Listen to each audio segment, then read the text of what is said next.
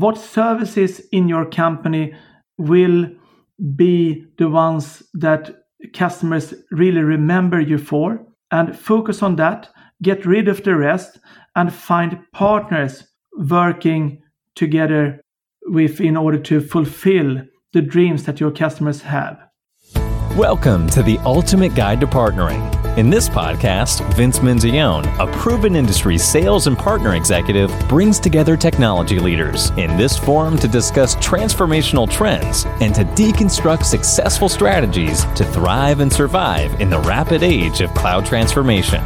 And now, your host, Vince Menzione.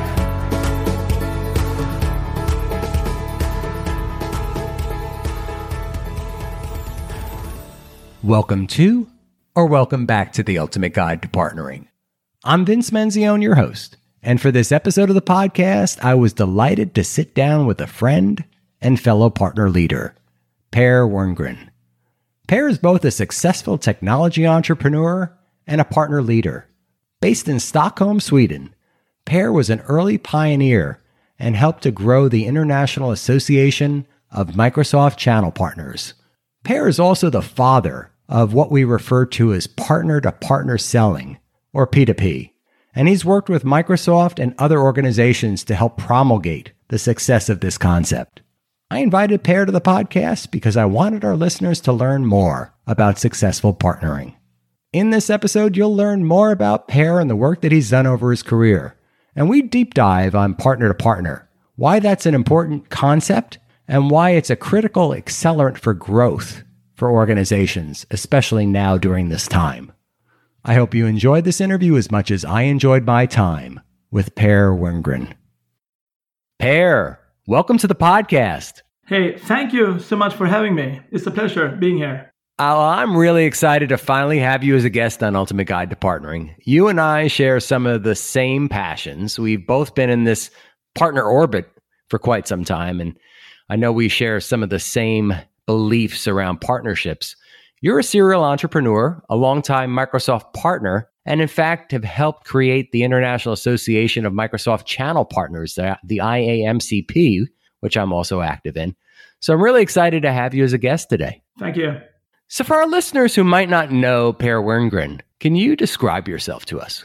Yeah, so I've been uh, living in the Microsoft partner ecosystem for the past 20 years. I have always had, uh, I used to say that I had two jobs. My daytime job running a Microsoft partner in Scandinavia that I eventually sold 2016, and my unpaid night job running the IAMCP. and my unpaid night job was uh, the funniest job I have ever had. It was uh, also the best paid job. Payment in uh, terms of money was zero, but payment in terms of making friendships and learning and perhaps teaching a bit was uh, amazing. You know, you've been a really strong voice here and eyes and ears of the channel for so many years. I know you're well respected uh, within all of the circles that we both participate in. How exactly did that happen? I mean, talk, talk to me more about that second job or that second career. Yeah, so at the end of the 90s, uh, I wanted to build a closer relationship with Microsoft. So I engaged in the IMCP I didn't know much about it, but uh, uh, I attended a meeting in Stockholm. And then, uh, when it was time, um, perhaps 2001, to uh, go to uh, Los Angeles for the WPC, Worldwide Partner Conference, our president in the Swedish chapter couldn't make it. So uh, I flew out a few days ahead because I was going to the conference anyway and attended IMCP an IMCP board meeting prior to the conference. And then I learned that uh, these were great people. They had a great passion around partnering, and I wanted to be part of that inner circle. So that was how it started. And uh, then I got uh, elected as president elect worldwide the year off after, I think. And uh, the rest is history. Well, you must have done something right because you've been a five term president of the Worldwide Association. Is that correct? Yes, that's right. So at that time, the IMCP uh, was in four countries United States, Canada, Italy, and Sweden. It was a very small organization, and uh, together with uh, my board, we made a strategic plan to grow the IMCP. And I invested a lot of time traveling to all corners of the world. And uh, when I left, we were present in 44 countries. So during that, that journey, I got closer and closer to Microsoft. I, I built relationships with uh, various teams and, more important, various people. And uh, we discovered that um, we could help each other. So I got invited to be part of the Infrastructure Partner Advisor Council and the WPC, then the Inspire Partner Experience Board was the name. And that gave me a lot of traction with Microsoft. I understood a little bit deeper what they wanted to accomplish in different areas.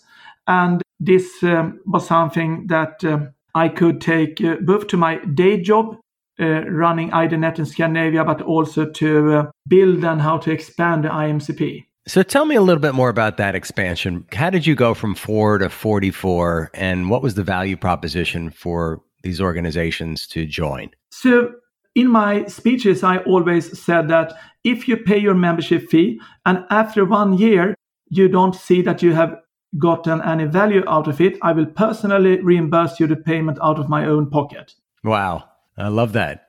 that was one thing. Money back guarantee. Absolutely. And so far, I haven't paid out uh, a single cent. That says quite a bit. That says quite a bit.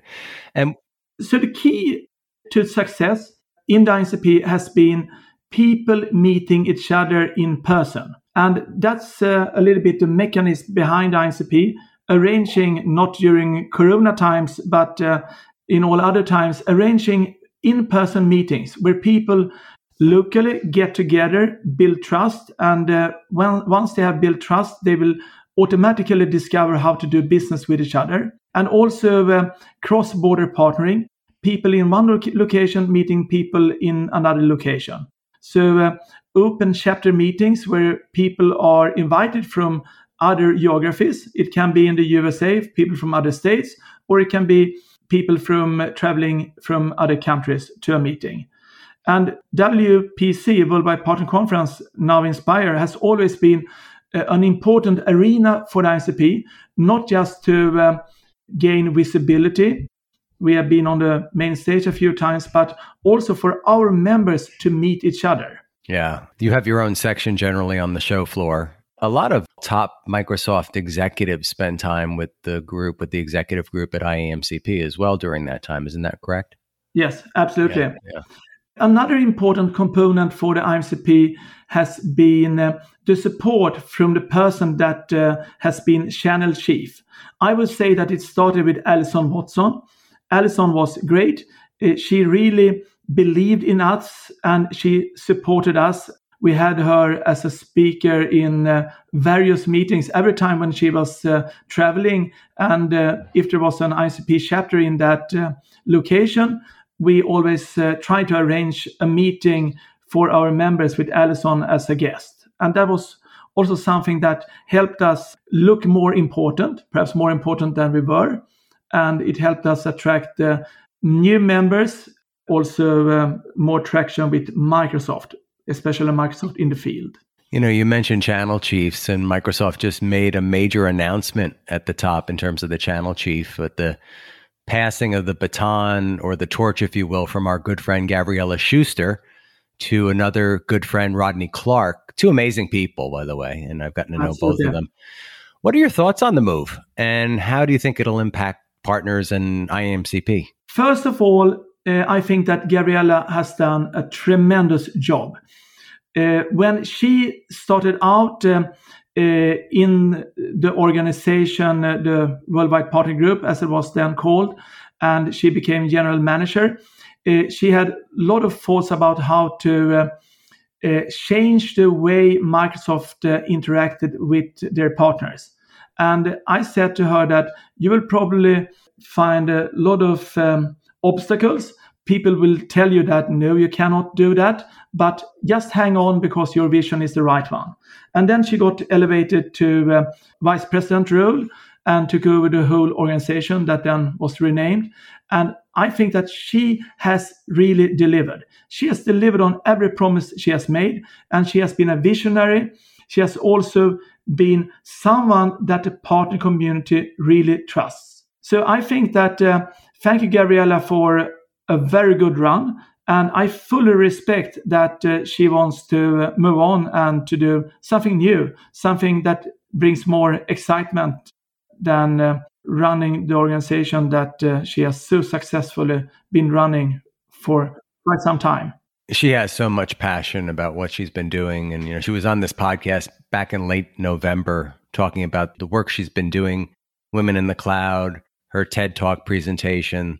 Her presentation at TED Talk was just amazing. It was outstanding. You could see the passion from Gavriella really exude during that talk. Yes, yes. That is perhaps a segue to, uh, I think that Gavriella, she, during her run being channel chief, she has done great things uh, around um, women in IT.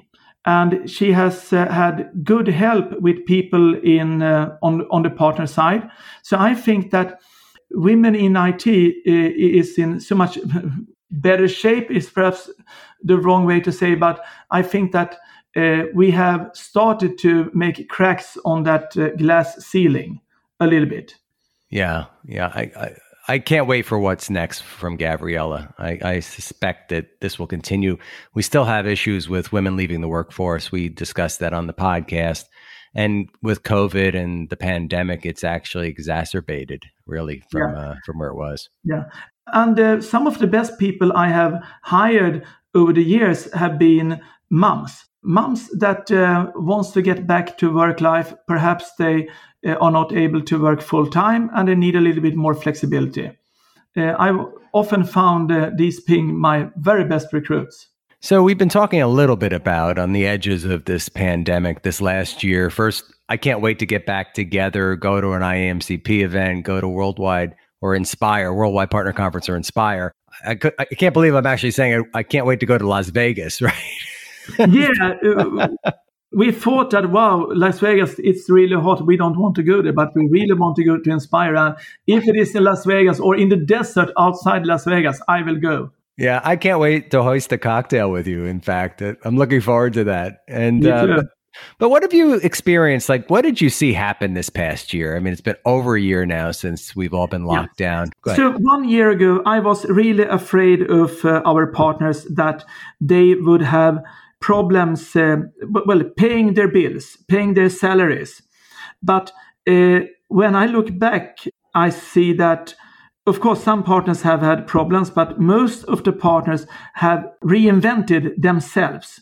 They have seen the opportunity helping their customers uh, how to work remote, how to access systems, how to collaborate without physically meeting each other. And our partner ecosystem has uh, had great help, of course, uh, thanks to the innovation from Microsoft, not just around Teams, but other systems, platforms from Microsoft that have enabled partners to build solutions that uh, couldn't have been built a few years ago. Microsoft have accelerated innovation and partners have accelerated reinventing themselves. And so, you know, you and I have a topic that we both care quite a bit about. In fact, that's how we got introduced around the work around partner to partner. My experience being at Microsoft and then leading a billion dollar global ISV and you know some of the challenges that I see organizations face here, right? It seems to be not as intuitive as it should be. But you have spent quite a bit of time on the partner to partner. In fact, you're kind of known as Mr. P2P if you if you don't mind me saying that. And some of our mutual friends and listeners, can you describe what P2P is and why it's so important, especially now? So, P2P or partner to partner, and sometimes called partnering, is when uh, two companies uh, in our ecosystem, doesn't need to be in our ecosystem, but two companies are coming together and they see that they can do greater things if they work together than they would be able to achieve if they were working alone. And when they are able to come together and create greater things, they will increase their competitiveness and customers will love partners that are not just bringing pieces of a solution, but uh, a solution that is integrated and works together. And there are so many flavors of partnering. There are so many pla- flavors of Microsoft partners, and there are uh, equally number of flavors of partnering. And it is, I believe very much in uh, in uh, a company.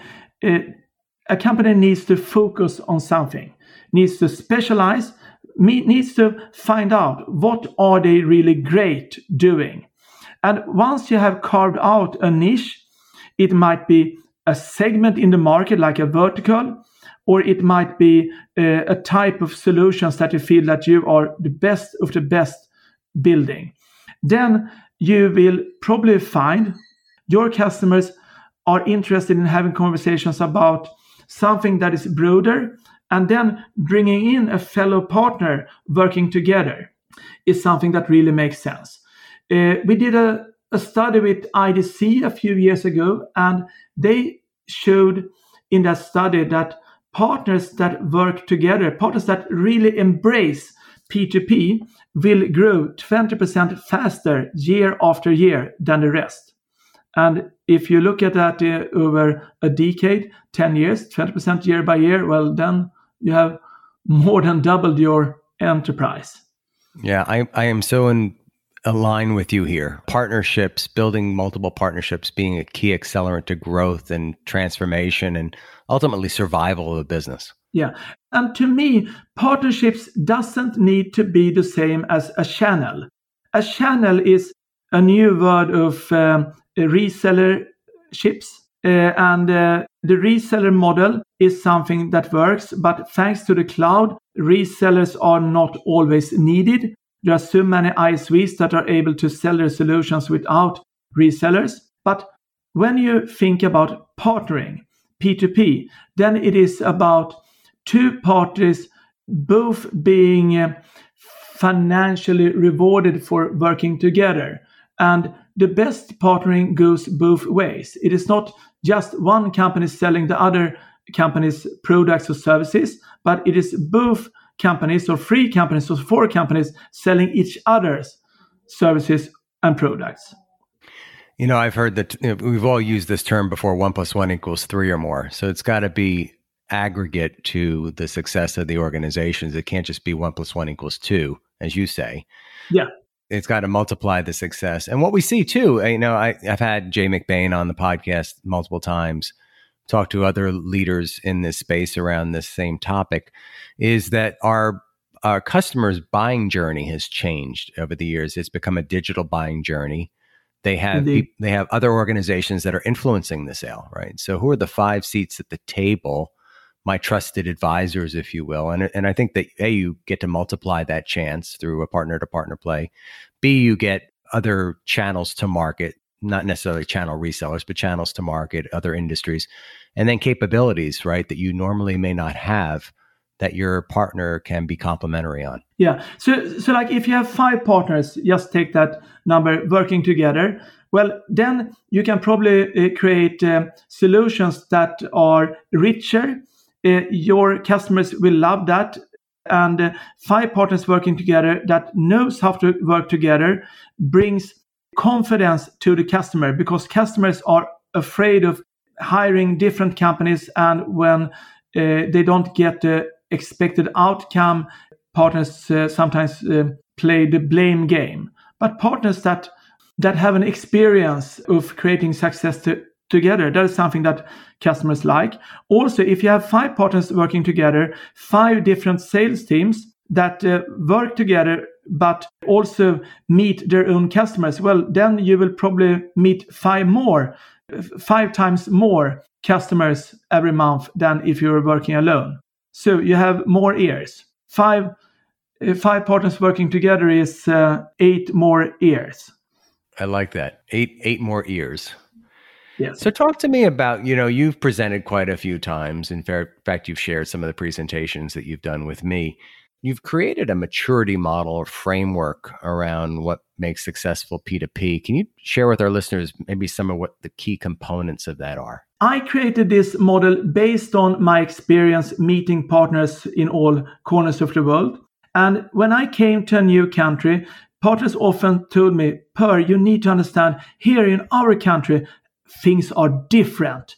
We do things in a very different way. But after having met like 44 countries, well, you start to see a pattern. You start to see that things are not super different. Things are very much the same. They call it different things, perhaps, but the key structure for successful partnering is more or less the same. So I captured my knowledge and I talked to uh, other people that uh, I knew had something to say about how to drive successful P2P. And I created this model, the P2P maturity model. And I brought in IDC in order to validate the mo- model, to, to like uh, test it if it was working. They gave the st- stamp of approval, and we have created two white papers since. This model measures uh, maturity in four stages, four different stages, where the first is basic, then you have reactive, proactive, and dynamic. And we do this over 10 areas or 10 business functions, as we call it. And when you do an assessment, you will probably see that when you're starting the journey of P2P, you will be basic or perhaps reactive in each and one of these 10 business functions. But after a while, like half a year, you will start to see that you are becoming proactive. And after another time, you will probably see that you are starting to become dynamic in one or two of these business functions. The goal is not to take every partner on earth to become dynamic in all 10 business functions, but the goal is to make sure that every partner that embraces this model and really starts to work around having a structured approach to P2P will find that they are increasing their maturity. This is a journey that never ends. There's always um, one more, more bend, so you will never hit the finish line.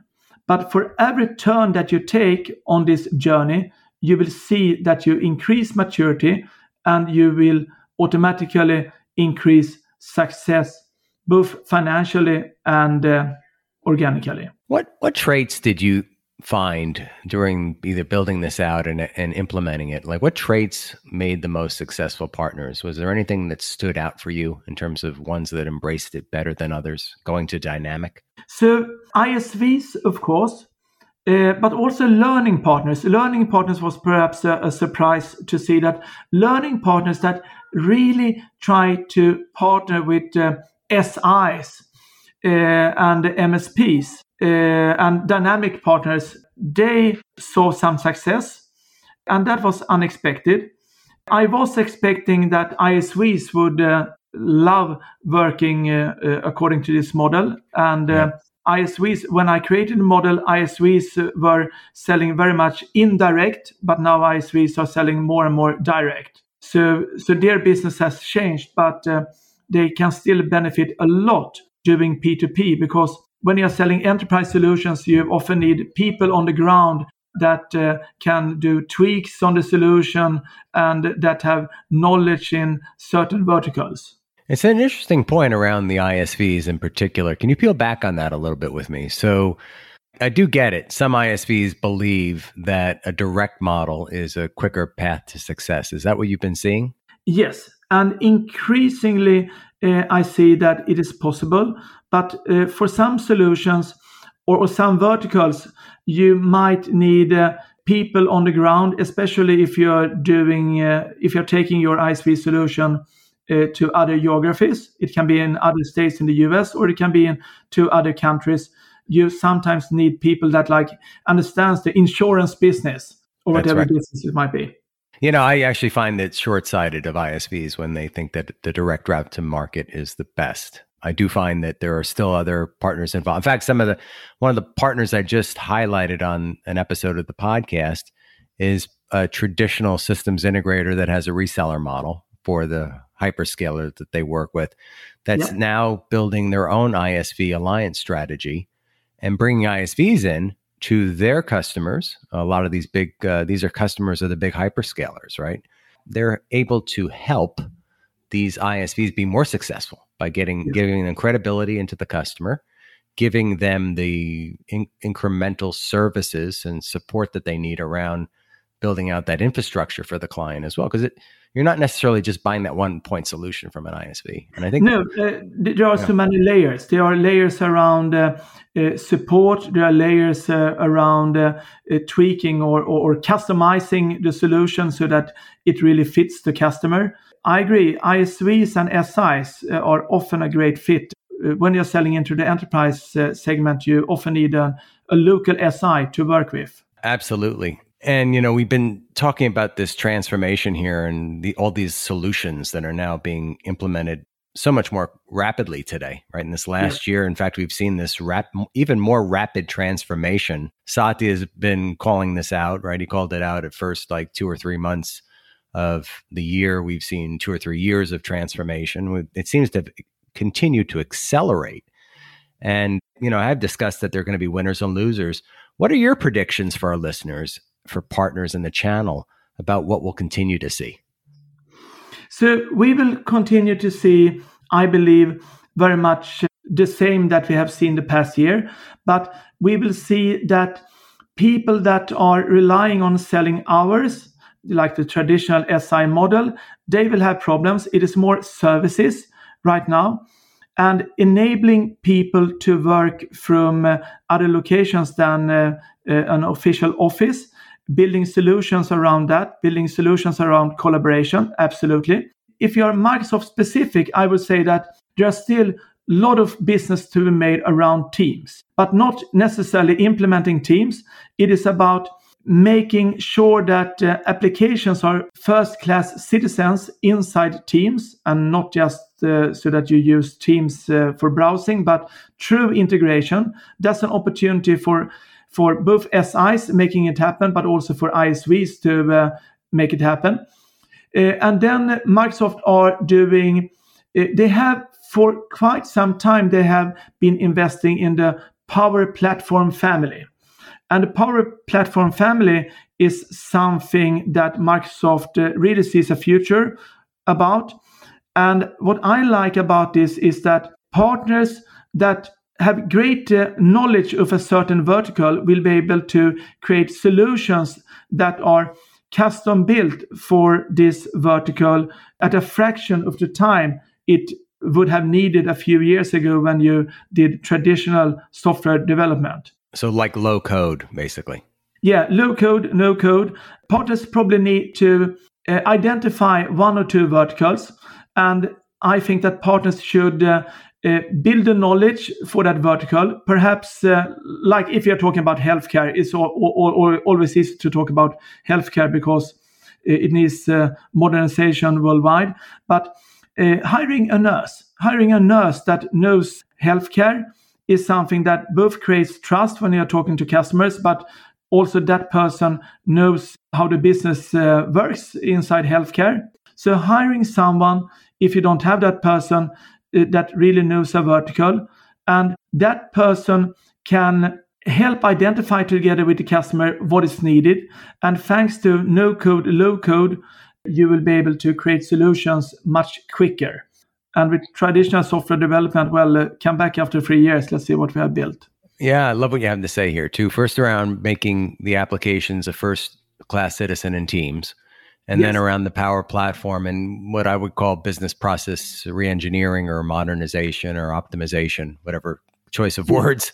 But yes. uh, yeah, and then having the subject matter experts within your organization to go do that. Yeah, and then uh, uh, I see a continued opportunity for hosters, or we call them MSPs, managed solutions providers nowadays. Many of these hosters, MSPs, are running their own data centers, or perhaps they do co-location, but they have their own hardware equipment.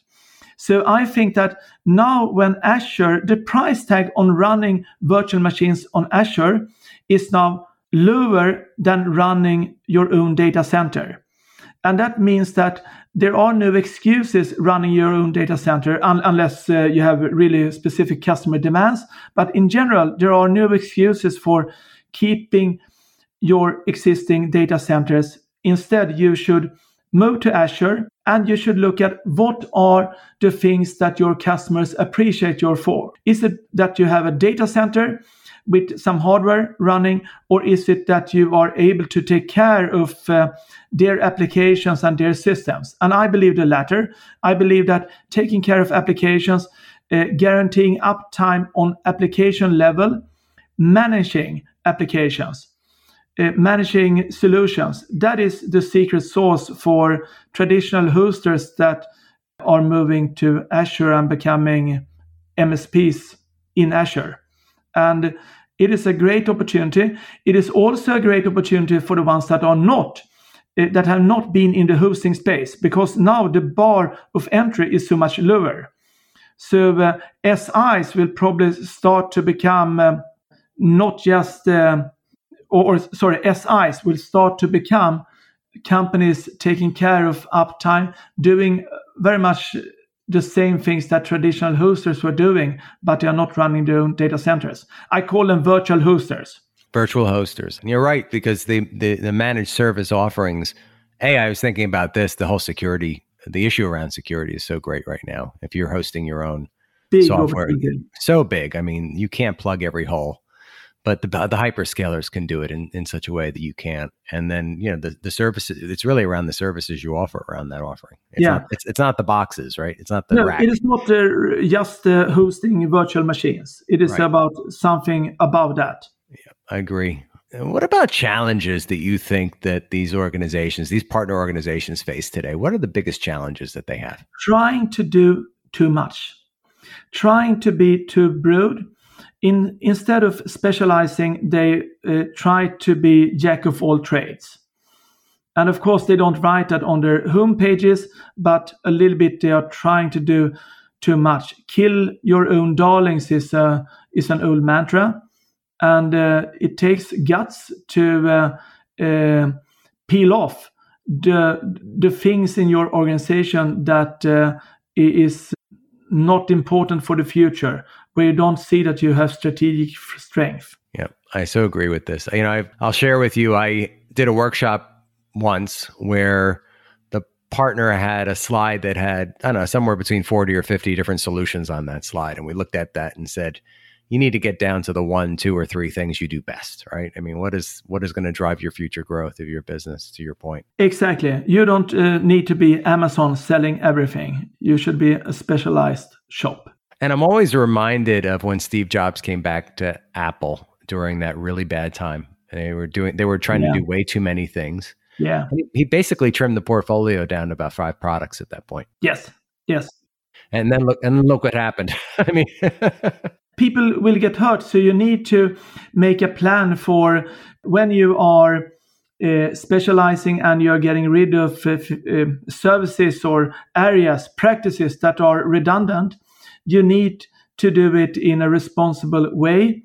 Uh, some of these people might be needed elsewhere in your organization, but some people might find a better harbor at a partner, at a partner that you trust, that actually specializes in the area that you are no longer going to have inside your company. I love that. You might know, Per, that I've had Dr. Michael Gervais on the podcast. We did a two part episode. Uh, we talked about yes. mindfulness. We talked about first principles. He's just amazing. He did a lot of work with Satya and the leadership team. What are you doing for your own mental health and mindfulness? Living in Stockholm, being sheltered. Tell us more about that. Yeah. So, so um, one of my passions is uh, skiing. So um, the whole family ski a lot, and when I talk skiing, it is alpine skiing. So nice. we are uh, engaged in uh, local ski club here. Uh, I'm actually the president of the ski club, and we are skiing. I would say I have been in a ski slope 80 days this year, and that's 80 days. 80 wow. days. Yeah, so that's good uh, for mental health. Uh, doing something totally different, not uh, not about thinking about strategies, but thinking about how to help the kids with the next turn kind of. That's That's and the exercise is astounding, right? I mean, it's wow. Being uh, outdoors is uh, so wonderful. Sometimes it can be a little bit too wonderful when it is really freezing, but uh, it is uh, it is rewarding. It sounds fabulous. We don't get to do very much of that down here in Florida, unfortunately. no, I think you can at best do water skiing. Stand up paddleboarding is about as far as I take it. Talk to me. You know, you are, I, I'd love for you to share with us if you had a billboard, and this is sort of the message you would want to leave or your personal statement that you would leave to the world. Maybe this billboard's in Stockholm, maybe it's in Redmond where you have some of your business interests. What would that billboard say on it? Yeah, I think that it would say something along the lines of partnering creates prosperity. Partnering creates, creates prosperity. I like that one. It doesn't need to be uh, in IT, in our ecosystem, but in general, partnering, bringing people together, doing things together creates different kinds of prosperity. Well, being the host of the Ultimate Guide to Partnering, that one really resonates with me very well. so I love it. I love that one. You know, Per, you have been an amazing guest. I'm so excited to finally get to know you a little bit better through our mutual work and to have you as a guest here today. Any additional comments or advice you have for our listeners on optimizing their success? Start to think what services in your company will be the ones that customers really remember you for and focus on that, get rid of the rest, and find partners working together with in order to fulfill the dreams that your customers have. I like that quite a bit. Per, thank you so much for joining the Ultimate Guide to Partnering. Thank you, Vince. And I think that your series of conversations is so wonderful. So I will continue being a trusted listener. As with each of my episodes, I appreciate your support. Please subscribe on your favorite platform, like, comment, tell your friends about Ultimate Guide to Partnering and where they can find us. And I'd love your feedback.